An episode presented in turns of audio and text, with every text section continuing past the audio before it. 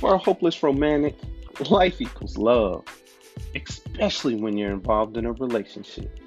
He or she tends to think about love and romance differently than other people.